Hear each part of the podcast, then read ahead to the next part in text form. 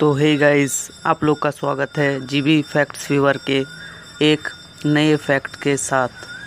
तो गाइस आप लोग को शायद पता नहीं होगा कि अगर कोई महिला, कोई पुरुष के ऊपर जो सुसाइड करने का धमकी दे तो आईपीसी के धारा 503 एंड 506 के तहत उसको जेल भी हो सकता है।